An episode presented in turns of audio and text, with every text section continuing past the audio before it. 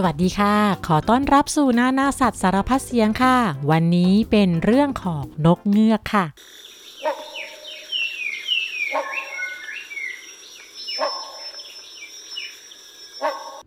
นกเงือกเป็นนกที่มีตัวใหญ่มากแล้วก็สวยงามมากด้วยนะคะ ความโดดเด่นของนกเงือกก็คือปากที่ใหญ่โตแล้วมันก็มีโหนกค่ะ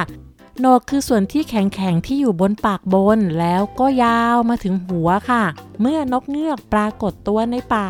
เราก็จะได้เห็นนกตัวโต ปีกใหญ่ หางยาว ราวกับเสื้อคลุม แล้วก็มีโหนกใหญ่โต สวยงาม ราวกับมงกุฎค่ะ เมื่อเห็นแล้วก็อดคิดไม่ได้นะคะว่า นี่คือราชาแห่งป่าเขตร้อน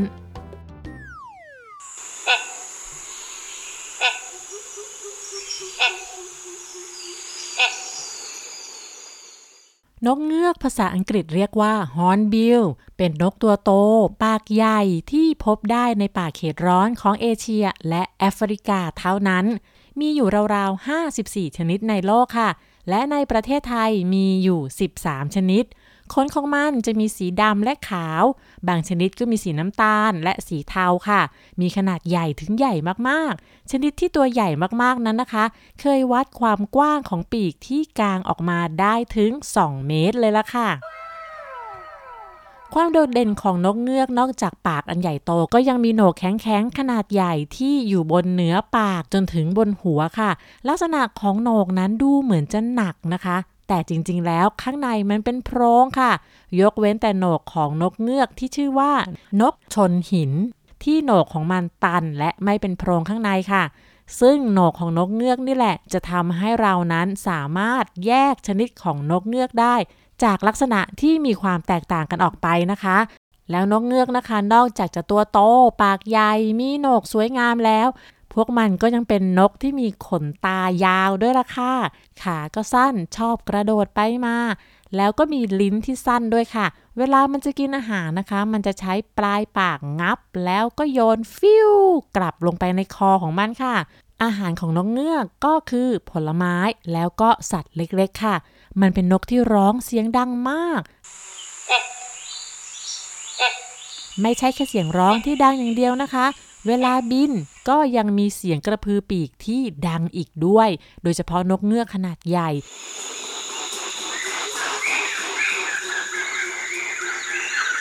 เสียงที่ดังนี้นะคะเกิดจากอากาศที่ผ่านช่องว่างระหว่างโค้นปีก เพราะว่ามันนั้นไม่มีขนคลุมที่ใต้ปีกค่ะ เมื่อกระพือปีกแต่ละครั้งก็เลยเกิดเสียงดัง ใครที่อยู่แถวนั้นรับรองว่าจะได้ยินเสียงชัดเจน แล้วก็รู้เลยนะคะว่า นกเงือกมาแล้ว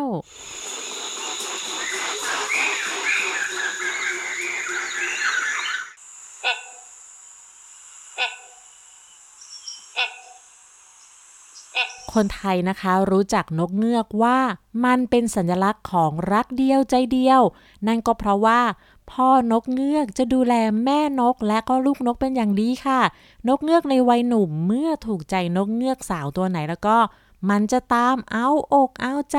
หาอาหารมาให้ ไม่ได้แค่หามาให้กินเท่านั้นนะคะ หามาให้เลือกด้วยค่ะ นั่นก็เพื่อแสดงให้เห็นว่า ถ้าเธอเลือกฉันเป็นคู่แล้วก็ ฉันน่ะสามารถดูแลเธอได้เป็นอย่างดีเลยนะ และเมื่อทั้งคู่ตัดสินใจอยู่ด้วยกันแล้ว เมื่อมีลูก พ่อนกก็ยังคงดูแล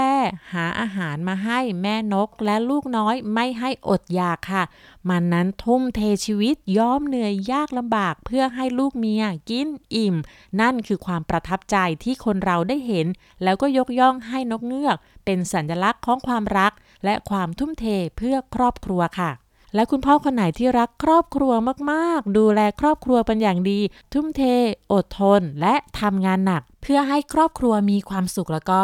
รับตำแหน่งคุณพ่อนกเงือก หรือสุดยอดคุณพ่อดีเด่นแห่งชาติไปเลยค่ะ แล้วสงสัยไหมคะว่า ประเทศอื่นๆ ที่เขามีนกเงือกนั้น เขารู้สึกอย่างไรกับมันบ้าง ซึ่งป้าแวนด้าก็ได้ไปค้นเจอเรื่องราวความผูกพันของคน และนกในประเทศเพื่อนบ้าน ประเทศนั้นก็คือมาเลเซียและอินโดนีเซียค่ะ ที่ที่มีเรื่องราวของนกเงือกก็คือที่เกาะเบอร์เนียว ก่อนอื่นขออธิบายให้เข้าใจเรื่องเกาะเบอร์เนียวก่อนนะคะว่า เกาะนี้มีขนาดใหญ่มากๆ ใหญ่เป็นอันดับ 3 ของโลกเลยค่ะ และที่นี่ก็มีถึง 3 ประเทศที่อยู่บนเกาะนี้ค่ะ นั่นก็คือมาเลเซีย อินโดนีเซีย และบรูไน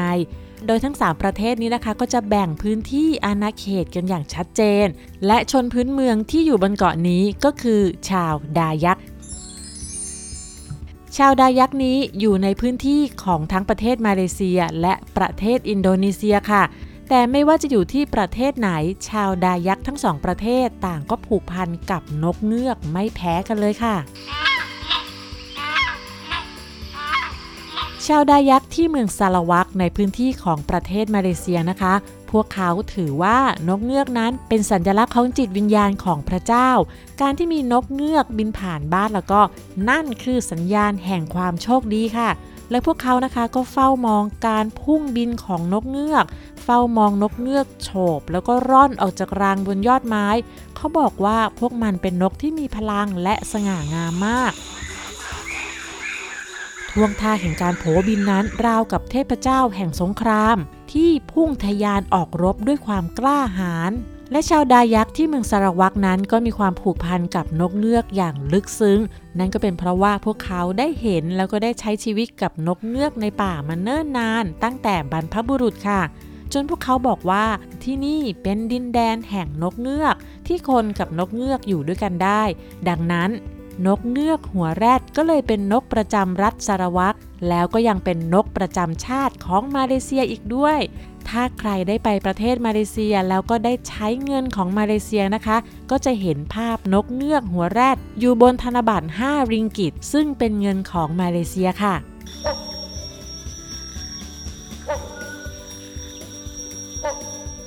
และนอกจากชาวดายักที่เมืองสารวักประเทศมาเลเซียแล้วนะคะ ก็ยังมีชาวดายักที่อยู่ในเมืองกาลิมันตัน ซึ่งอยู่ในพื้นที่ประเทศอินโดนีเซียบนเกาะเบอร์เนียวค่ะ พวกเขาเรียกนกเงือกว่าอิงกัง ซึ่งเป็นภาษาพื้นเมืองนะคะ พวกเขาเล่าว่าทุกส่วนของร่างกายนกเงือกนั้นเป็นสัญลักษณ์ของความยิ่งใหญ่ และสง่าราศีของชนเผ่าค่ะ นี่คือนกแห่งสันติภาพและความสามัคคี มันมีปีกที่ใหญ่และแข็งแรง นั่นคือสัญลักษณ์ของผู้นำที่จะปกป้องประชาชนของเขาให้ปลอดภัย ในขณะที่หางยาวๆของนกเงือกนั้น ก็คือความหมายแห่งความเจริญรุ่งเรืองของชาวดายัก นอกจากนี้นะคะ นกเงือกก็ยังเป็นตัวอย่างของการใช้ชีวิตครอบครัวอีกด้วย เพราะนกเงือกมีความรักที่ไม่มีเงื่อนไขต่อครอบครัวและลูกๆ และชาวดายักนะคะ ก็หวังว่าลูกๆของพวกเขานั้นจะเติบโตเป็นอิสระ และเป็นคนที่สุขุมอ่อนโยน ยิ่งใหญ่ แบบนกเงือกค่ะชาวบ้านเชื่อว่านกเงือกนั้นเป็นแม่ทัพแห่งนกทั้งปวง มันมีพลังเนื้อธรรมชาติ และเป็นสิ่งศักดิ์สิทธิ์ ห้ามไม่ให้มนุษย์ล่า หรือจับนกเงือกกินค่ะ นั่นคือความรักและความผูกพันรวมทั้งความเคารพในธรรมชาติอันยิ่งใหญ่ของชาวดายักที่เขาเติบโตมากับป่า กับธรรมชาติและกับนกค่ะ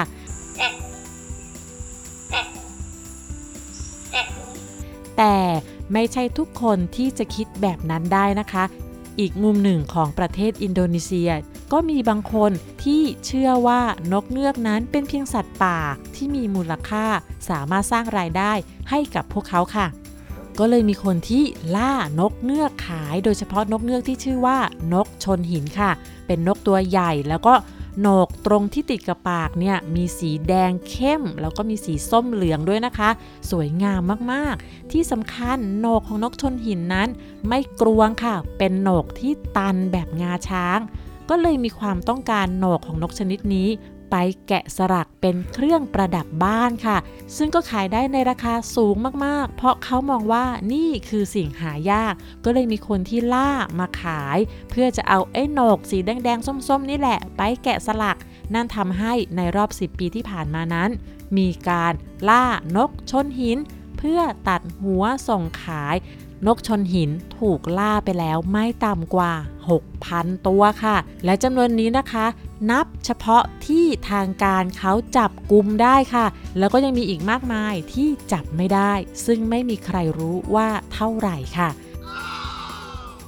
แล้วตอนนี้นะคะจำนวนนกชนหินในประเทศอินโดนีเซียก็ลดจำนวนลงอย่างรวดเร็วค่ะ ทำให้คนที่ล่านก เปลี่ยนที่แล้วก็หานกชนหินในที่ใหม่ๆ เช่น ในประเทศมาเลเซีย ประเทศเมียนมา และในประเทศไทยค่ะ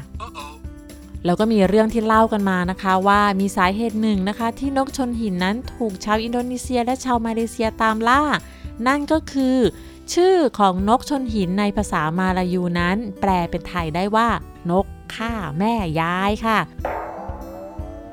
ชื่อนี้มีที่มาจากเสียงร้องของนกชนหินค่ะ ก่อนอื่นมาฟังเสียงร้องของนกชนหินกันนะคะ ว่ามันร้องยังไง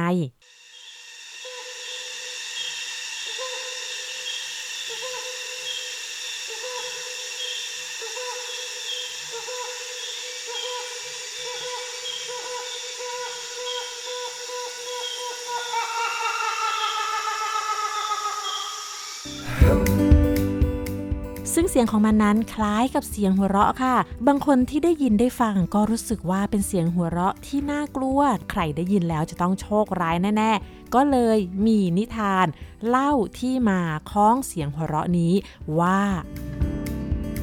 บรรพบุรุษของนกชนหินนั้นเดิมที เป็นชายผู้หนึ่งที่แต่งงานแล้ว แล้วเขาก็ไม่ถูกกันกับแม่ยาย แม่ยายก็คือแม่ของภรรยา มีวันหนึ่งเขาทะเลาะกับแม่ยายอย่างหนักแล้วก็โกรธมาก เขาก็เลยไปเอาขวานฟันที่เสาบ้าน จนบ้านพังทับแม่ยายตาย แล้วชายคนนั้นก็หัวเราะชอบใจด้วยสิ่งที่เขาทำนี้เขาก็เลยถูกสาบให้กลายเป็นนกชนหิน ที่ส่งเสียงร้องเหมือนคนหัวเราะ และเสียงนั้นก็นำมาซึ่งโชคร้าย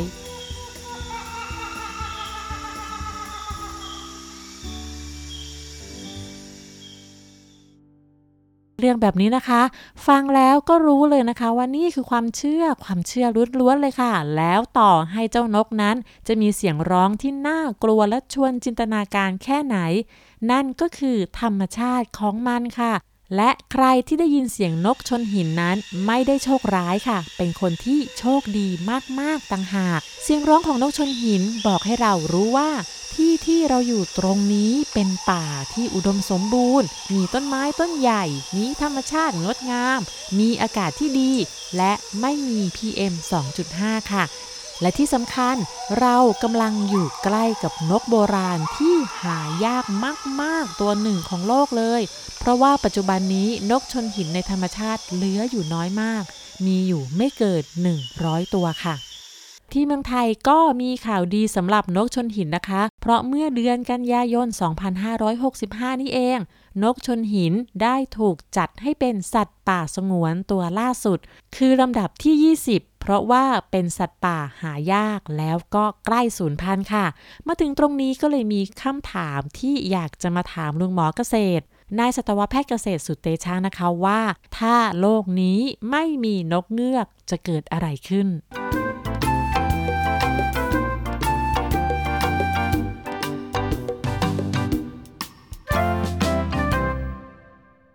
ถ้าเกิดว่านกเงือกเนี่ยสูญพันธุ์ไปจากป่าแล้ว สิ่งที่จะตามมาก็คือนกเงือกมีหน้าที่หลักนะครับ ก็คือกินผลไม้ในป่านะครับ แล้วก็นำพาเมล็ดพืชเนี่ย ติดตัวไปแล้วก็ไปอุจจาระไว้ตามที่ต่างๆ ซึ่งห่างจากต้นแม่ของต้นไม้นั้นนะครับยกตัวอย่างเช่นนกเงือกเนี่ยบินมากินต้นไทรต้นมะเดื่อนะครับพอต้นนี้มันหมดมันก็จะบินต่อไปอาจจะ 5กิโล10 กิโล ซึ่งก็ทำให้ผลของต้นไทรที่อยู่ในลำไส้ของนกเงือกเนี่ยก็ได้ไปเติบโตต่อเป็นต้นใหม่ในระยะทาง 5 กิโลเมตร 10 กิโลเมตร ตามที่นกเงือกพาไปซึ่งมันเป็นไปไม่ได้ที่ต้นไม้มันจะเดินไปงอกเองห่างจากต้นแม่ได้นะครับนกเงือกก็ทำหน้าที่นี้และผลไม้หลายชนิด ก็วิวัฒนาการตนเองมาเพื่อให้นกเงือกทำหน้าที่นี้นะครับพอไม่มีนกเงือกต้นไม้ก็ไม่สามารถแพร่พันธุ์ไปที่อื่นได้ มันก็จะขึ้นเบียดเบียดกัน แล้วสุดท้ายก็จะแย่งอาหารกันแย่งแสงแดดแล้วก็ตายกันหมดนะครับส่วนป่าก็จะค่อยๆ ยุบขนาดลง เนื่องจากต้นไม้มันแก่ตาย แต่ไม่มีนกคอยนำเมล็ดพืชไปปลูกเพิ่ม ให้มีต้นไม้ต้นใหม่เพิ่มในป่า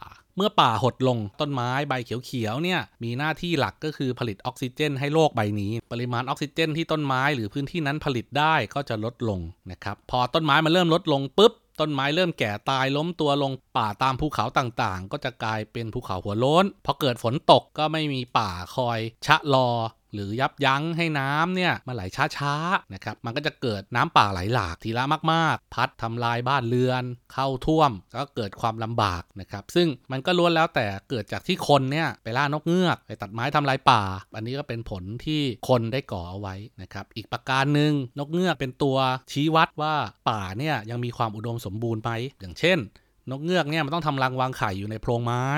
นะครับอันนี้เป็นตามธรรมชาติเลย เพราะฉะนั้นในป่านั้น ถ้ามีนกเงือกก็แสดงว่ามีโพรงไม้ขนาดใหญ่ มีต้นไม้ขนาดใหญ่ จึงมีโพรงให้นกเงือกเข้าไปอยู่ได้ เมื่อเป็นเช่นนั้น พอมีต้นไม้ขนาดใหญ่ มันก็ต้องมีต้นไม้ระดับรองลงมานะครับ มีกล้วยไม้ มีเห็ดรา มีพืชสมุนไพร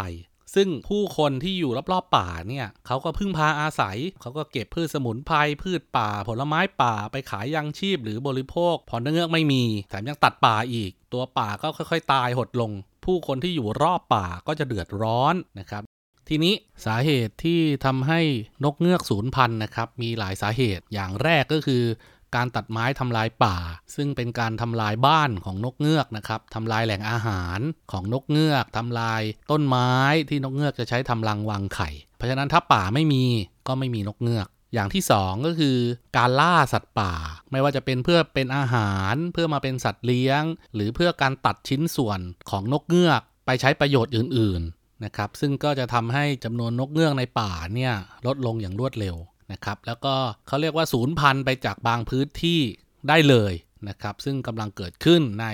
ประเทศอินโดนีเซีย ฟิลิปปินส์และก็บางส่วนของมาเลเซียนะครับอย่างที่ 3 ก็คือการที่คนเนี่ยเข้าไปใช้พื้นที่ป่า อย่างเช่น ถางป่าเพื่อปลูกพืชนะครับ มีการใช้สารเคมีทางการเกษตร การใช้สารเคมีทางการเกษตร ในพื้นที่ป่าอันดับหนึ่งเลยมันจะทำลายแมลง แล้วก็แมงชนิดต่างๆนะครับ ซึ่งแมงและแมลงเนี่ยก็เป็นสัตว์ที่สำคัญในการที่จะทำให้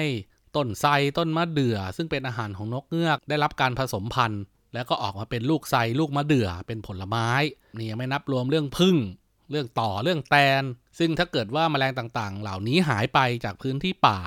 ก็จะทำให้พืชอาหารของนกเงือกลดลงไปด้วย อย่างที่ 4 ก็คือภาวะโลกร้อนนะครับไม่ว่าจะฟ้าฝนไม่ตกต้องตามฤดูกาลหรือฝนตกดักมากกว่าปกติ มันทำให้นกเงือกเนี่ยไม่มีอารมณ์จะผสมพันธุ์ หรือกินไม่พอจนร่างกายไม่สมบูรณ์ และไม่พร้อมที่จะออกลูกหรือออกไข่ นี่ก็จะส่งผลระยะยาวที่ทำให้จำนวนนกเงือกในป่าเนี่ยลดลงถึงขั้นสูญพันธุ์ได้ จาก 4 ปัจจัยนี้นะครับลุงหมอครับทำไมนกเงือกมันถึงไม่ชื่อว่านกเงือกเหรอครับ มันไม่ได้ร้องเงือกเงือกเงือกเงือกซะหน่อย ชื่อไทยของนกเงือกคาดว่าเป็นชื่อภาษาถิ่นของทางภาคเหนือของไทยนะครับ ซึ่ง ตอนเริ่มต้นที่ประเทศไทยเนี่ยมีหนังสือคู่มือดูนก โดยนายแพทย์บุญส่งเลขากุล ตั้งแต่ปี พศ 2511 ก็ได้นำชื่อภาษาถิ่นทางภาคเหนือที่เรียกนกที่มีลักษณะเฉพาะกลุ่มหนึ่งประมาณ 12-13 ชนิดว่านกเงือกนะครับ แล้วก็หลังจากนั้นก็จะมีคำต่อท้ายตามลักษณะภายนอกที่เห็น อย่างเช่น ถ้านกเงือกดำก็ตัวสีดำนกเงือกปากดำก็ปากดำนกเงือกปากย่นก็บริเวณจะงอยปาก มันมีลักษณะเป็นสันขึ้นมาลักษณะคล้ายย่นยู่เข้าไปนะครับ ชื่อบางที่เขาก็เรียกตามเสียงร้องยกตัวอย่างเช่น นกกกนะครับนกกกหรือนกกาหัง เป็นนกเงือกขนาดใหญ่ที่สุดของประเทศไทย มันก็จะร้องอยู่ในป่า เสียงก็จะดังกกกกกก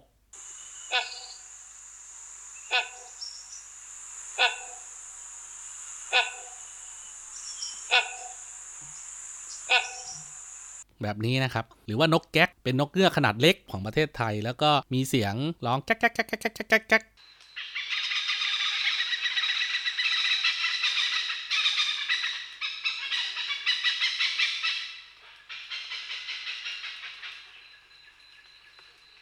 แต่ความจริงมันก็มีชื่อภาษาถิ่นนะครับ นกกูกีนกกาเขา นกหมาพราน ก็เป็นชื่อของนกเงือกที่เป็นภาษาถิ่น เช่นกัน ทีนี้ ในภาษาอังกฤษนกเงือกเนี่ยก็ใช้คำว่า hornbill นะครับ horn ที่แปลว่าเขาสัตว์นี่แหละครับ ไม่ว่าจะเป็นเขาวัวเขาควายอะไรอย่างนี้นะครับ ก็ใช้ว่า horn แล้วก็ bill ที่แปลว่าจะงอยปาก แปลตามภาษาอังกฤษก็คือจะงอยปากที่มีลักษณะคล้ายเขาสัตว์ ซึ่งก็เป็นไปตามลักษณะของโหนก บนจะงอยปากบนของนกเงือกทุกชนิดในประเทศไทยเลยนะครับ แล้วก็เป็นลักษณะเฉพาะของนกในกลุ่มนี้ 13 ชนิดที่พบในประเทศไทยนะครับ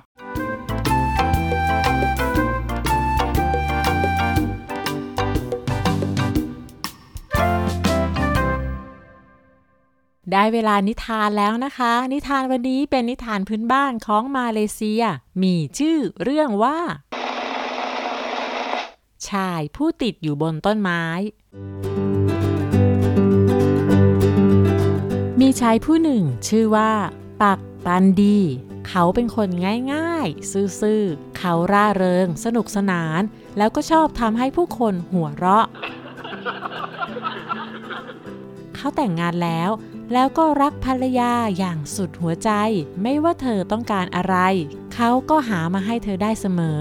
ภรรยาของเขากำลังตั้งท้องลูกคนแรก วันหนึ่ง เธอบอกกับเขาว่า เธอรู้สึกอยากกินนกอ้วนตัวใหญ่เป็นอาหารเย็น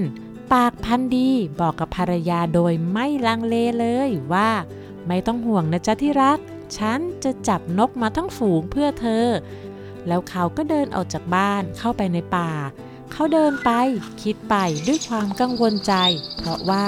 เขาจับนกไม่เป็น เขาไม่รู้วิธีจับนกว่าต้องทำอย่างไร แล้วเขาก็เดินเข้าไปในป่าเรื่อยๆเรื่อยๆ เวลาผ่านไปหลายชั่วโมง หลังจากที่เดินรอบๆป่าอย่างไร้จุดหมายมาเป็นเวลานาน เขาก็รู้สึกเหนื่อย แล้วก็มองไปรอบๆ เพื่อจะหาพื้นที่ร่มรื่นเพื่อพักผ่อน และไม่ไกลนั้นเขาก็เห็นต้นไม้สูงที่มีร่มเงาที่จะปกป้องเขาจากแสงแดดที่แผดร้อน เขาก็เดินไปนั่งลงบนพื้นใต้ร่มไม้ใหญ่ ขณะที่กำลังนั่งพักอยู่นั้น นกเงือกตัวหนึ่งก็บินมาเกาะอยู่บนกิ่งไม้ใกล้ๆกับที่เขานั่ง หัวใจของเขาเต้นแรงด้วยความตื่นเต้น มันเป็นนกอ้วนที่ตัวใหญ่ที่สุดเท่าที่เขาเคยเห็นมา นั่นคือสิ่งที่เขากำลังตามหา และนี่แหละจะเป็นสิ่งที่ทำให้ภรรยาของเขามีความสุข เขาค่อยๆลุกขึ้นจากพื้น แล้วก็ดึงเชือกเส้นหนึ่งออกมา เขาเคลื่อนตัวไปยังนกเงือก ด้วยการเคลื่อนไหวอย่างรวดเร็วเพียงครั้งเดียว เขาก็จับนกเงือกได้ เขาเอาปลายเชือกข้างหนึ่ง มัดไว้ที่ตัวนก และปลายเชือกอีกข้างหนึ่ง ผูกไว้ที่ข้อเท้าของเขา ทันใดนั้นมีนกเงือกบินมาอีก คราวนี้บินมาเป็นฝูง แล้วก็บินมาใกล้ๆเขาด้วย พวกมันบินต่ำมาก เพียงแค่เขายื่นมือออกไปก็สามารถจับนกมาได้อย่างง่ายได้ แล้วก็ใช้แขนกอดนกที่คว้าไว้ได้ จากนั้นเขาก็ใช้อีกมือคว้านกอีกตัว แล้วเขาก็กอดไว้แล้วก็คว้าอีกตัว ตอนนี้มีนกที่เขาจับทั้งหมดหลายตัวเขากอดนกสองตัวไว้ที่วงแขน อีกตัวหนึ่งอยู่ตรงข้อพับข้อศอก อีกตัวหนึ่งอยู่ใต้คาง และอีกตัวหนึ่งอยู่ตรงระหว่างขาของเขา แล้วก็ยังมีตัวที่ถูกมัดไว้ที่ข้อเท้าด้วย นกเงือกทั้งหมดพยายามกระพือปีกดิ้นรน และเรื่องที่น่าตกใจก็เกิดขึ้น นั่นคือ พลังจากปีกของนกเงือกได้ยกตัวของเขาให้ลอยขึ้นจากพื้นดินลอยจนถึงยอดไม้ต้นใหญ่ เขาไม่รู้จะทำอย่างไร นอกจากปล่อยนกเงือกที่จับไว้ ยกเว้นแต่นกเงือกที่ผูกติดไว้ที่ข้อเท้า เขาใช้ความคิดอย่างหนักว่าจะทำอย่างไร เขาถึงจะลงไปที่พื้นดินได้ แล้วเขาก็คิดอะไรออก เขารีบบอกความคิดนั้นกับนกเงือกที่ผูกติดไว้ว่า คุณนกเงือก ฉันมีข้อตกลงกับคุณ คือฉันจะแก้มัดให้คุณแต่ว่าคุณต้องพาฉันบินลงไปส่งที่พื้นดิน จนปลอดภัย แล้วฉันก็จะปล่อยคุณไป นกเงือกจ้องมองเขา มันเอียงคอ กระพริบตา แล้วก็มองขึ้นไปบนท้องฟ้า เขาเห็นท่าทางของนกเงือกก็ดีใจแล้วก็คิดว่า เจ้านกมันรับปากกับฉันแล้ว เขาจึงแกะเชือกที่มัดนกเงือกไว้ออก เพื่อให้มันบินพาเขาลงมายังพื้นดินทันทีที่เขาแกะเชือก นกเงือกก็กระพือปีกบินหนีไปอย่างรวดเร็ว นั่นทำให้เขาตัวสั่นด้วยความตกใจ เขาโกรธมาก และคิดในใจว่า จากนี้ต่อไปเขาจะไม่เชื่อใจนกเงือกอีกแล้ว แต่เขาก็ยังอยู่บนยอดไม้ แล้วจะลงมาได้อย่างไร แค่มองลงไปที่พื้นก็รู้สึกเวียนหัว กลัวความสูง เขาต้องลงไปไม่ได้แน่ ๆ ในขณะนั้นเองเขาก็เห็นฝูงมดกำลังเดินขึ้นเดินลงไปตามต้นไม้ แล้วก็เกิดความคิดขึ้นมาว่า ถ้ามดทำได้ ฉันก็ต้องทำได้เช่นกัน เพราะฉันฉลาดกว่าตัวใหญ่กว่า แล้วก็แข็งแรงกว่ามดด้วย จากนั้นเขาก็เรียนแบบท่าทางการเดินของมด โอบแขนขาเขาไว้รอบต้นไม้ ใช้มือและเท้าจับกับต้นไม้ไว้แน่น ๆ เขาก็คิดว่าเขาจะปล่อยตัวไปตามต้นไม้ โดยมั่นใจว่ามือและเท้าของเขาจะไม่ทำให้เขาผิดหวัง แต่มันก็ทำให้เขาผิดหวัง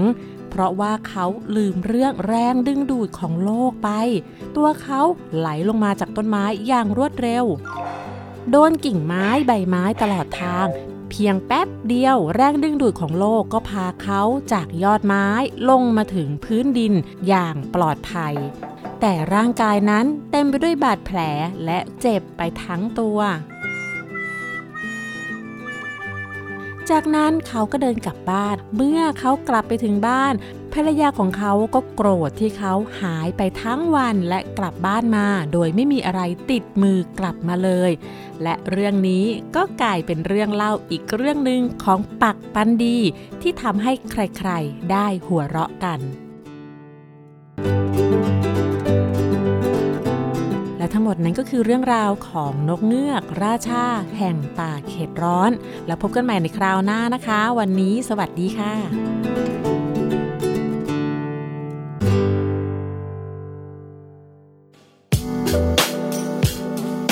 ติดตามรายการทางเว็บไซต์และแอปพลิเคชันของไทย PBS Podcast Spotify SoundCloud Google Podcast Apple Podcast และ YouTube Channel Thai PBS Podcast Thai PBS podcast. View the world via the voice.